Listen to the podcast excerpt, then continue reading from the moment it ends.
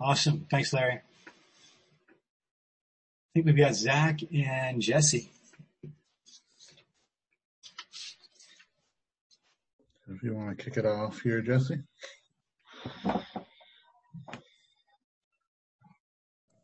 Sorry, my mouse was like malfunctioning. Um, yeah, um, so today, well, I just want to say thank you for allowing Zach and us to share. I'm really excited to share today with you guys. Um, so my part of my favorite Jesus moment is the fact that Jesus died. Um, and I think it helped me with a lot of the things that I was feeling this year. Um, when I was like sick with COVID, I started to just like study out death.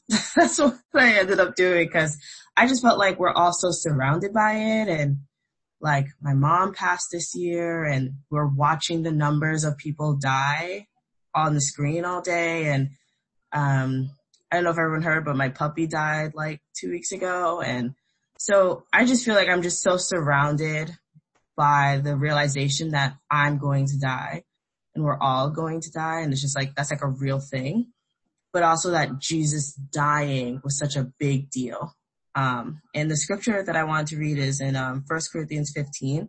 This is to be a little, this is to be a bit of a chunk, but so bear with me. It says, but if it is preached that Christ has been raised from the dead, how can some of you say that there is no resurrection of the dead? If there is no resurrection of the dead, then not even Christ has been raised. And if Christ has been raised, our preaching is useless and so is your faith. More than that, we are then found to be false witnesses about God, for we have testified about God that he raised Christ from the dead. But he did not raise him if in fact the dead are not raised. For if the dead are not raised, then Christ has not been raised either. And if Christ has not been raised, your faith is futile, you are still in your sins. Then those also who have fallen asleep in Christ are lost. If only for this life we have hope in Christ, we are all, we are of all people who most be pitied. But Christ has indeed been raised from the dead, the first fruits of those who have fallen asleep. For since death came through a man, the resurrection of the dead also comes through a man. For as in Adam all die, so in Christ all will be made alive. But each in turn, Christ the first fruits then, that when he comes, those who belong to him. Then the end will come when he hands over the kingdom of God to the Father after he destroyed all dominion, authority, and power. For he must reign until he has put all his enemies under his feet. The last enemy to be destroyed is death. And I think sometimes for me, I always focused on like, Satan's my enemy, Satan's my enemy, he's my enemy. And that's true, but I think there is a silent enemy that's guaranteed and doesn't really need to trick you or get in your mind and make you think other things. And that's death. Like that is truly the thing that Jesus was trying to fight against is the fact that we're going to die and most importantly die in our sins and how much of a permanent disconnect that is. And I think that's what I'm like learning with losing my mom, why death is so painful, why it's the sting of death is because there is a permanence to it. And there is a separation, the same that Jesus felt, that God felt when we were in our sins. There is that wall. I can no longer communicate with her. It is a different situation. And so I think for me coming to that, I think God was trying to help me. Like, I know all of these things happen to you and you, your mom died and you feel like you're dead, but you're not. You're not dead. Like you have to use the time that you have right now. And also we just don't have time. I just don't have time to really feel sorry for myself. I think there's a time for that, but for right now, the future is very limited. I just don't have time to think about myself. I'm kind of sick of being in my head, sick of focusing on myself and realizing that I just don't have time for this. And I think Jesus really encapsulated that, that he knew when he was going to die and those three years didn't take any moment for granted. Um, and I can hand it off to Zach. Yeah, thank you, Jesse. That was great. Uh, I kind of want to yeah pick up what what she was talking about with that. You know, Jesus conquered death, and so kind of what do we do with with life? So when we were talking about uh, favorite Jesus moments. The the first one that always pops into my head is uh, in Luke four uh, when he Jesus is in the synagogue in Galilee. I'm just going to read a quick section of that. It says he went to Nazareth. I'm starting in verse 16, where he had been brought up. And on the Sabbath day, he went into the synagogue as was his custom. He stood up to read, and the scroll of the prophet Isaiah was handed to him. Unrolling it, he found the place where it is written, The Spirit of the Lord is on me, because he has anointed me to proclaim good news to the poor. He has sent me to proclaim freedom for the prisoners and recovery of sight for the blind, to set the oppressed free, to proclaim the year of the Lord's favor. Then he rolled up the scroll, gave it back to the attendant and sat down. The eyes of everyone in the synagogue were fastened on him. He began by saying to them, today the scripture is fulfilled in your hearing. Um, you know, I think Jesse was sharing about how she's been feeling and, and dealing with death. And I think everybody, you know, myself included, has had kind of a roller coaster of uh, emotions throughout this year and that that's not unique to us or unique to the church, but that our, you know, community feels that too. And that that's something that Jesus understood. And that's the reason that he came here to, to set us free, you know, to proclaim the good news and to, to proclaim freedom for the prisoners and, and to proclaim for the oppressed. And that, you know, Jesus came, he knew he was going to die, but he knew that in doing that, that he was going to conquer death and that we could live freely and that that really is good news and that that's why we're here right now talking about you know jesus on a sunday morning and that we all uh, have been set free that we're not prisoners to uh, to our sin. We don't have to fear uh, death in that way. We know that we have our hope in in God, we have our hope in, in, being raised from the dead along with Jesus, that, that we died with him and that we're also going to be raised with him. Uh, and I think, I feel like lately I've, I've been really, uh, feeling isolated and feeling like I haven't been, you know, pro- proclaiming the good news as much or been kind of kept to myself. And I feel like that's been, uh, weighing on me. So when we were talking about,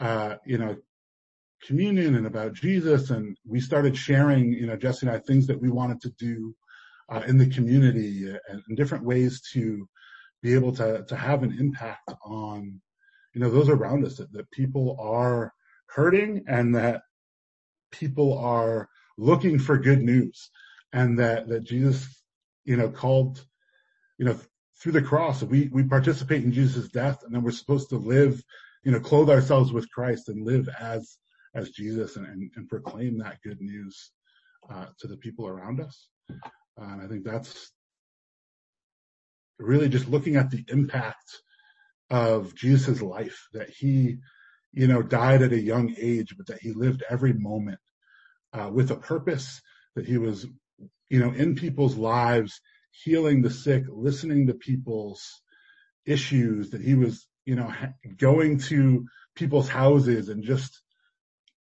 you know, having an, an impact on their everyday life. And I think that's the challenge that, that I uh, have issued to myself and being able to, to do that. And how can I get in people's lives in the community and have uh, that impact? Uh, because I don't know how long I'm going to be here. I don't know how long the people around me are going to be here um, but to really live live life with that uh, sense of urgency, that impact, and that heart for people uh, that Jesus had, because the cross really is good news. Um, that that's why we're here, and I'm excited to uh, be able to repent of some of selfishness or, or, those things, and be able to uh, let the cross impact me in that way. Thank you all for listening. Let's bow our heads and, and pray for the service in the community.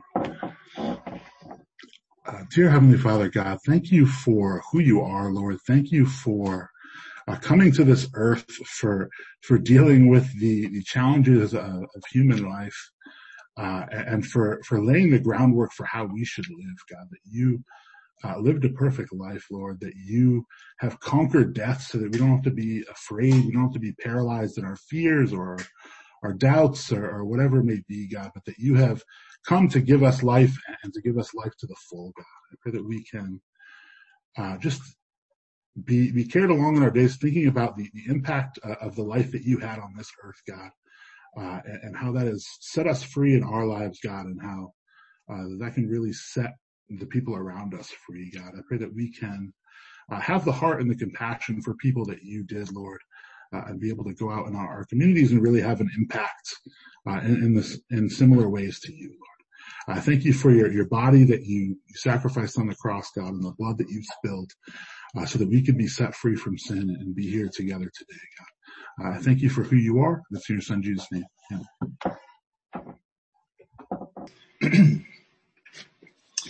Thanks, Jesse and Zach. That was profound. That was amazing. Thanks so much for sharing. I just felt like there was a lot of, a lot of just kind of realness, of course, but then just a lot of faith in what you guys are talking about. I really, really appreciate that. I wrote down these statements. I am not dead. I just kind of thought, wow, that's really true. I'm not. I'm alive. I have an opportunity. God's given me a brand new day. I like Jesse when you said, I don't have time to focus on myself. There is time for that and there's time for mourning, but there's also time to, you know, to really take hold of life to the full. Zach, when you talk about I have nothing to fear, I don't have to fear death. That's something that's so unique to us in Christ. I love that. And I just love when you guys are talking about living every moment. And, uh, just, it's, it is a special, there's a special challenge going on in all of our lives right now. But I just think those things that you talked about are so, so appropriate. And I really appreciate, really admire the both of you and, and really appreciate uh, just what you shared this morning. Thanks so much for leading our thoughts in communion. It's, um, it's awesome. And what a privilege it is for all of us just to be able to have something that anchors us, to keep us going back to the realities of of our, our faith in God and being able to, to live differently because of the one that we follow and the one that we've put our faith in, the one who rose from the dead, who conquered even death. It's such an honor. It's such a privilege. And I think that's really what so much of what a communion is about. It's just reminding us of some of those basic life-giving truths and that life-giving love that God has for, has for all of us and that in that new life that we get to live every single day. So, so thank you. Hey, so this morning Sue got up and she kind of, she kind of took that next step in the path of being a Vermonter. And, uh, she and Nick went down to the Winooski River and Sue this morning sent the photo in of her first largemouth bass. There it is. First largemouth bass caught in the Winooski River. Sue did a little happy dance down there at the river.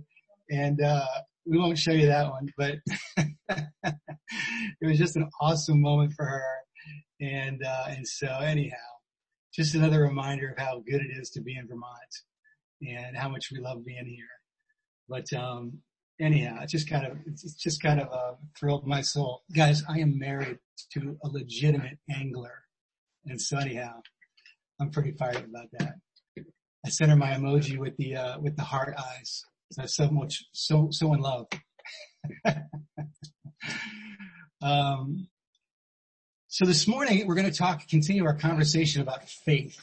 It just seemed to Sue and I that it's so appropriate that we just kind of spend some time talking about really building up our faith, building up our trust, our belief, and not letting go of that, that just incredibly important part of who we are individually, who we are as a community, is we are a community of faith and we see the invisible. We see what others can't, can't see.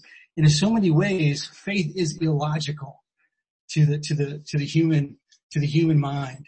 It's, um, it's irrational. But to those of, to those of us who are learning how to see God and learning how to, to, to notice God, it, it's, it's more real than, than anything else. And it's something that, um, it's something that we have to keep cultivating to really be able to awaken those eyes of faith in our heart and in our soul. And so that's really what we're going to be spending this, uh, this, this summer doing is just talking about some of our favorite stories of faith And so my, my lesson this morning is entitled Count the Stars. Count the Stars. And we'll return to Genesis 15 here in just a moment, but I do want to pray and just kind of set our hearts uh, on learning this morning from God how to have greater faith. So let's pray together. Father in heaven, thank you so, so much for this time just to gather uh, on Zoom, to see each other's faces, to be encouraged by each other's smiles. Father, help us to really be encouraged and heartened and lifted up, Father, by the scriptures this morning, by your word, by your truth. Thank you so much for what uh, Jesse and Zach shared this morning to put, kind of help us fix our eyes on Jesus, the author and perfecter of our faith. Father, he lived a life of faith that's so inspiring to us that we don't have to live by the the way the world lives. God, we can live by faith and hope and love. Thank you for that. God, guide us by your spirit as we open up the scriptures this morning. We pray this in Jesus name. Amen. So the first verse I wanted to read is uh, from Proverbs chapter 13 in verse 12. And it's a proverb that Sue and I have talked about quite a bit during these, during these times. And it basically just says this. It says, it says, hope deferred makes the heart sick, but a longing fulfilled is the tree of life. You know, and that, that, that hope deferred, that sort of that dreams deferred. You know, we were talking, uh, with, uh, Mackenzie Kafka the other day, and she was just talking about how challenging it is to dream in these times. And, uh, and, and we were saying, we were just kind of acknowledging that, like during these times, it keeps, keeps feeling like even the dreams that we have are keep getting put off, keep getting put off again. And so it's, it's, it's like, how do I dream during a pandemic? How do I dream during these, these, uh, these strange times? And uh, it talks about how when, when, when our dreams are deferred, when, when our hope is deferred, it kind of makes the heart sick, makes the heart feel kind of sick and, um, and, and, and depressed and sad. And I think there's something to learn there too. I mean, you know, blessed are those who mourn. There is a, there is a, a value in mourning and going through those feelings and processing through those. It's not necessarily a bad thing but it does feel like the heart becomes sick when when we can't see our dreams coming true right before our eyes or in the, in in our timing. But I think the thing about being sick is it starts it starts us on a path of searching for remedies, of searching for solutions in a different way. Like when everything's going our way, then we don't tend to have that kind of same kind of desperation to find solutions and to find remedies. And so, and so being in that place sometimes gets us more into a humble place of learning. Well, how can I get through this? What are the lessons that God wants me to learn? What are the things I need to learn about my faith? Or if we're sick, you know, physically, what are the things I need to learn about my body? How can I live differently so I don't go down this path again? And those kind of things. And so it kind of puts us into that, you know, we're not relying on ourselves as much as we're relying on God and the lessons that we can learn from God. You know, we were watching the movie Field of Dreams the other night. And the Field of Dreams, I don't know if you've ever seen that movie, but it's kind of a, kind of a favorite around here. And it just talks to me about the kind of human's ability to long for things and the longings that God has put on our hearts. Humans have a unique ability to dream and to imagine and to hope and to long for things. But dreaming is risky dreaming is risky. Dreaming uh, puts us into a place of having to having to hope, put our hope in things that are that are beyond our control. And so, even in the field of dreams, it was kind of a story about longings coming true, and that's what it says here. But longings, longing fulfilled is the tree of life. And sometimes those longings take longer than we'd like them to, but those longings are in, are, are, are are um, unique to humans. Dreaming and imagining is unique to us. And if anything, we don't want to lose that. We need to cultivate that. And that's really what Jesus comes along and says, no, cultivate that ability to have faith, to believe in the impossible. With man, thing, these things are impossible. With God, nothing's impossible for God. All things are possible with Him.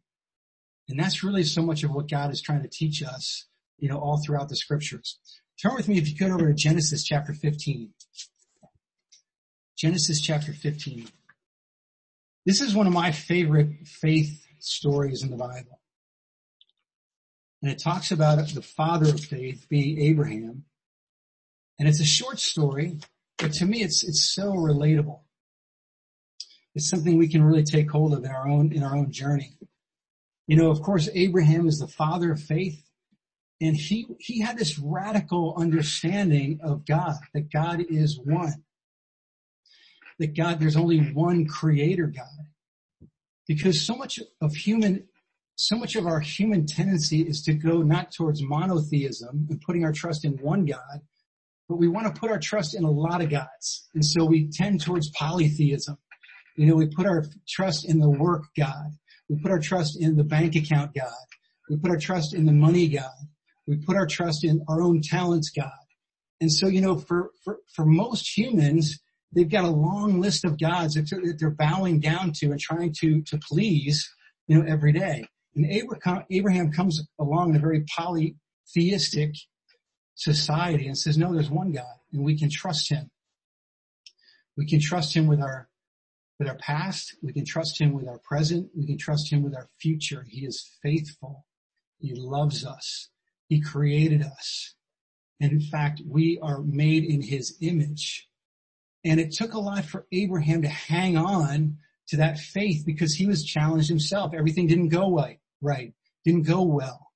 And he, you know, he had in his life this longing for an heir, this longing for a son that didn't come true for a long, long time. A lot of other things did, but this particular thing, he had to really grow in his faith he had to really search for faith and grow in his faith as he, as God kind of guided him along that path. And so Abraham becomes the father of faith for us. And so I wanted us to kind of drop in on a faith training sesh right here. So God, God is training the father of faith in faith.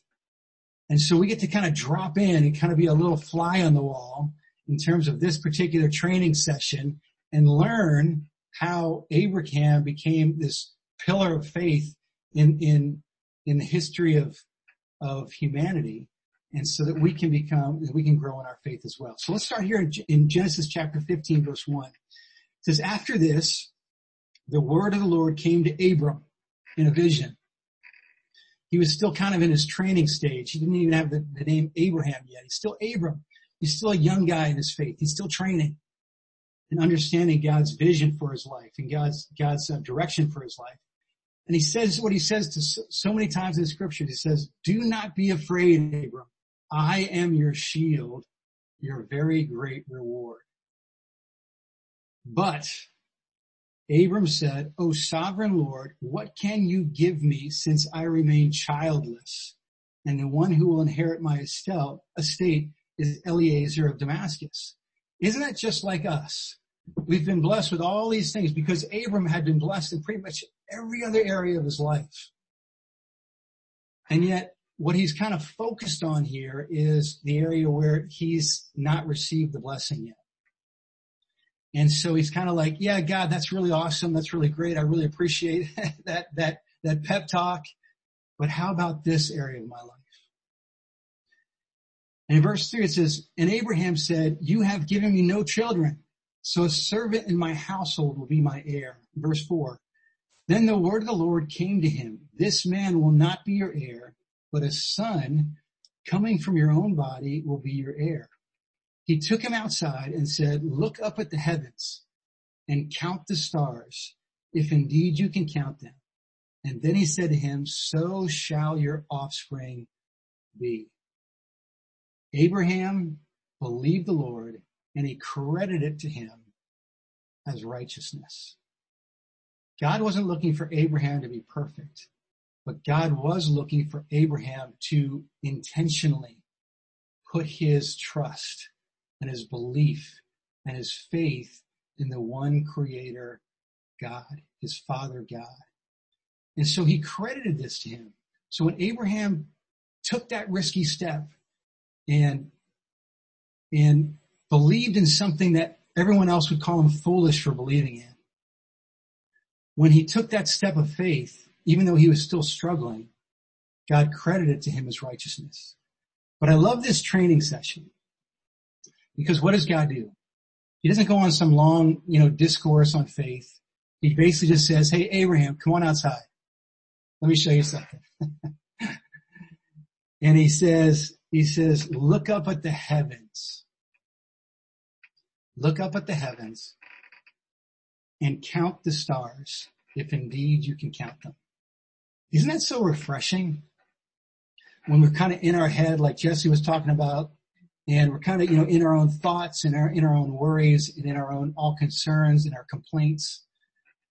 And, um, and by the, by the way, God isn't overwhelmed by that. God can handle our complaints. God can handle our cries for help. He wants to hear our heart. And so often when we just get it out there and talk to God about it, it's part, it's so much a part of the solution in working through those. But so Abraham's kind of in his head. And so God says, come on outside. He says, look up at the stars. You know, we get a, we get a unique opportunity to do that in Vermont because the night sky can be so flat out inspiring. You know, um, so many places that you go in Vermont. It just reminds us of God's eternal power and his divine nature. Like it says in Romans chapter one, verse 20, that, um, that there's God out there. So, so what's happening here, guys? So Abraham's in his head. God calls him to go outside. What's going on? Well, immediately Abraham's point of reference changes.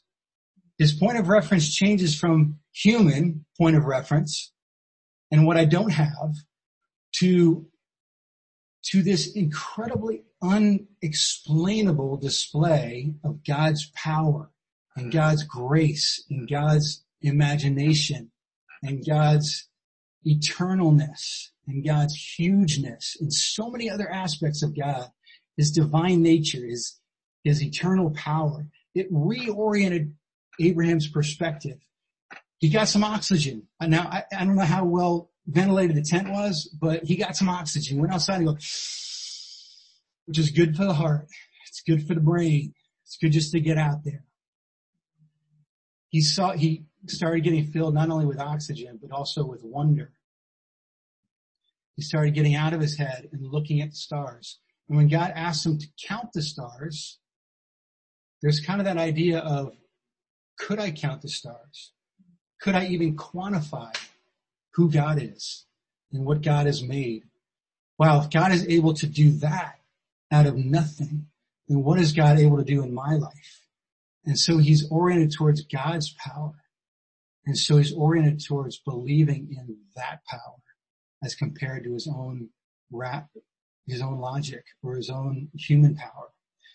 You know, it's interesting when, when I first came to Vermont, I got a chance to speak at the men's, uh, camping trip. And I'll never forget the night, the first night where we just got some time to pray together. And there was a group of us that went out to the uh, basketball courts out there at the campground and we laid on our back kind of with our circles kind of in a head, just looking up at the stars and we just prayed. And I'll tell you, it totally reorients your perspective. And the thing that was so cool to me in that is that Lane was in that circle and that Lane was studying the Bible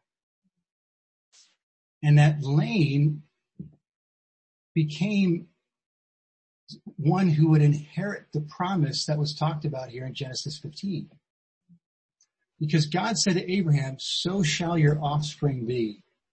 And so we're out there being reminded of God's promises and reminded of God's power. And, and Lane's right there. And, and I never forget just kind of meeting Lane at that point. And then when I heard of Lane, you know, repenting of his sins, turning himself in to the God who created the stars and being baptized into Christ, being buried, and then rising to a whole new life, I was just amazed and I was inspired again. And it's so cool, Lane, isn't it, that, that, that you were, you inherited the promise that was made that Abraham didn't really want to believe in. And that because of God's promises, that we can all be alive today, as Jesse and Zach were talking about a little bit earlier. Look over in Romans chapter 4. We're going to end out here. Romans chapter 4. You know, God is trying to help us to see differently. And a lot of faith is seeing differently than perhaps our default way of seeing things is oftentimes. Or, you know, is very different from how the world tends to see things. And so in Romans chapter four, it, it, it, it's kind of a commentary on the, the verse we just read in Genesis uh, 15 and it and it uh, it helps us understand kind of and have insight into how we handle challenges in our life, what God really wants from us, um, how we turn how we turn unbelief and negativity into faith and belief, and, uh, and there's some real there's some real powerful insights here into this uh, this this walk of faith that we're trying to to live. But in Romans chapter four and verse sixteen, it says, therefore the promise comes by faith so that it may be by grace and may be guaranteed to all Abraham's offspring. Not only those who are of the law, but also to those who are of faith, of the faith of Abraham. I love that. He is the father of us all. As it is written, I have made you a father of many nations. He is our father in the sight of God, in whom he believed, the God who gives life to the dead and calls things that are not as though they were. Wow. Verse 18, against all hope, Abraham in hope believed. There's that hope deferred. Kind of, you know, Abraham was, was feeling kind of sick because his hope was deferred. But against all hope, Abraham in hope believed and so became the father of many nations. Just as it has been said to him, so shall your offspring be. Without weakening in his faith, he faced the fact that his body was as good as dead since he was about a hundred years old and that Sarah's womb was also dead. Yet he did not waver through unbelief regarding the promise of God, but was strengthened in his faith and gave glory to God, being fully persuaded that God had the power to do what he had promised. This is why, quote, it was credited to him as righteousness. The words, it was credited him were not written for him alone, but also for us, to whom God will credit righteousness for us who believe in him who raised Jesus our Lord from the dead. He was delivered over to death for our sins and was raised to life for our justification. So that's some commentary. That's some, that's some insight. We get some really good stuff there. But here it gets a little bit more practical in chapter five. I'm going to read verses one to five. Therefore, it's always a good place to kind of pause and go, okay, here's some, here's some really important lessons coming now. Therefore, since we have been justified through faith, we have peace with God through our Lord Jesus Christ, through whom we have gained access by faith into this grace in which we now stand. We stand in unmerited favor of God. We're a blessed child, a blessed son and daughter of God. And so we stand in this grace. And in verse it says, and, and we rejoice in the hope of the glory of God. But then it gets into a little bit of a radical, a little bit of a, a counterintuitive, a little bit of a countercultural idea right here. You guys ready for this? He says, we rejoice in the hope of the glory of God, but not only so, we also rejoice in our sufferings. In Christ, it's incredible because we can know that our sufferings aren't, our sufferings are important, that Jesus went through suffering, that he was made perfect through his suffering, that suffering is sometimes hardship, suffering, adversity is sometimes our greatest teachers. And if we look around ourselves, we find that the strongest people among us are typically those who've been through the most suffering, but have risen above with faith, hope, and love. And so he says, not only so, we also rejoice in our sufferings. Now listen to this, because we know that suffering produces perseverance. Perseverance, character. And character, and here it is, hope. And hope does not disappoint us because God has poured out his love into our hearts by the Holy Spirit whom he has given us. Guys, we're all in training. And what God wants to train us in the most is our faith, hope, and love. And sometimes when we're feeling, when we're suffering, it's so that we can have more hope. Hardship is oftentimes the pathway to hope. And what I really believe is we're going to come out of this time of challenge and come out of this time of pandemic and the different challenges we've been facing physically, mentally, emotionally, spiritually. And there's an opportunity to have more hope because suffering produces perseverance. Perseverance produces character and character produces hope. And hope does not disappoint us because our hope is in the creator God that loves us. And so there's a great prize, guys, that's waiting for all of us on the road.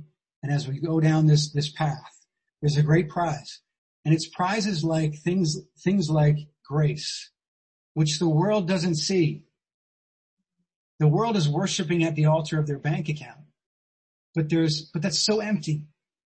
We are going to, we are worshiping the one true God and we're receiving from it and for it grace, unmerited favor, faith, love, hope, character, spirit, perseverance. You know, we can rejoice in the hope. We can also rejoice in our sufferings. God is doing something great in all of us, individually and together. He's pulling us together. He's knitting us together a little bit more closely. He's, he's, he's relying on all the ligaments, every supporting ligament, so that the whole body can feel stronger together as we walk down this path of growing in our faith together. So this is kind of the practical of the story of Abraham in Genesis 15 and beyond. And he kind of gives us a way to hang on to it and to not let go and to say, hey, this is for us too. This is for me too. There's a great benefit to this. You know, one of the things that I learned a long time ago from a friend as we were out praying was, was the power of thanking God for my problems. And I've talked about this before, but I'm, I'm still amazed at the power of just saying, God, thank you for my problems. Thank you for my challenges. Thank you for my adversity. Thank you for the pain that I'm going through. Because those kind of things are some of our wisest teachers. And we can see hardship differently because of the faith that we have in God. So I want to just give us a couple of practicals to finish out here. One is count the stars. Count the stars. Take time to go and smell the roses. Take time to go down to the river and get some fishing in because you're going to learn a lot about God. Take some time to get out there on those hikes and those walks. And then just take some time to stand and wonder. You know, I saw a bunch of pictures the guys were sending over from the different hikes over the weekend. You know, and, and, and Katie and Ryan out there hiking. There's so much to learn. I love that picture where Peter and Steve were at the top, I guess between the chin and the forehead up in the mountains. And there's all these people that were just sitting at the top there looking at what God made. I just thought, wow, people sitting in groups, just being wondered and awed and, and inspired, uh, by what God has made. But count the stars. Count the stars. Follow that, follow that, that, that prompting that God puts in your heart. Say, hey, come on out here. I got a few things to show you. Second thing is, is believe. Actually, second thing is never stop dreaming and don't stop believing. Never stop dreaming. Don't stop believing. Those guys, that's, that's, gosh, that's such an important part of who we are. And when we lose that, wow, it just makes life a whole different experience. Jesus wants to stir that in us. You're the light of the world. You're the salt of the earth. You're created in the image of God. The world is your, is your playground. Fill the earth, subdue it, take hold of your gifts, take hold of your talents. You're here for a reason. You're here for, on purpose. Don't stop dreaming. Never stop believing. That's where the gift is. Thirdly, lean into hardship. Lean into the training. Suffering produces perseverance, perseverance, character, and character, hope. At the end of that trail, even though it's been harder, you're going to be a much more hope-filled human because you've been leaned into the training. And then lastly, receive the blessing. Guys, let's look forward to our blessing. We're going to be better. We're going to be stronger. We're going to be more faithful. We're going to be more aware of God. We're going to be more in love with each other. We're going to be more in love with God. We're going to be more feel more empathy towards our neighbor. We're going to feel more compassion towards uh, those around us because God is awakening in our own heart. We're going to treasure our relationships and our connections when we come back together because, because there's so much in this, guys. It's going to be a blessing as we lean into it, as we keep dreaming. Notes don't stop believing as we count the stars. God is faithful. God is our one creator, Father, God, and he is teaching us so much to be more alive. I love what Jesse and Zach shared. We're not dead. We ain't dead. We're alive and God is making us more and more alive. We have nothing to fear. God is here and let's lean into it and be better for it. I love you guys. Um, let's have a prayer and then we'll have a few announcements and then we'll stick around for some fellowship if you'd like. It's great being together. Let's pray together. Father, thank you so, so much for this time. It's just so special to look into the scriptures. God, thank you that we can literally drop in on a training session of Abraham, the father of faith, the father of all the nations uh, of faith, God, and, and we can learn from him. We can learn from his struggles. We can learn from his victories. And Father, you want to teach us uh, to be men and women of faith just the same. God, thank you for your faithfulness. Thank you for your love. Thanks for always leading us on to victory in Christ. We love you. And God, we just pray for the strength uh, and the faith and the spirit to take hold of it. We pray this in Jesus' name. Amen.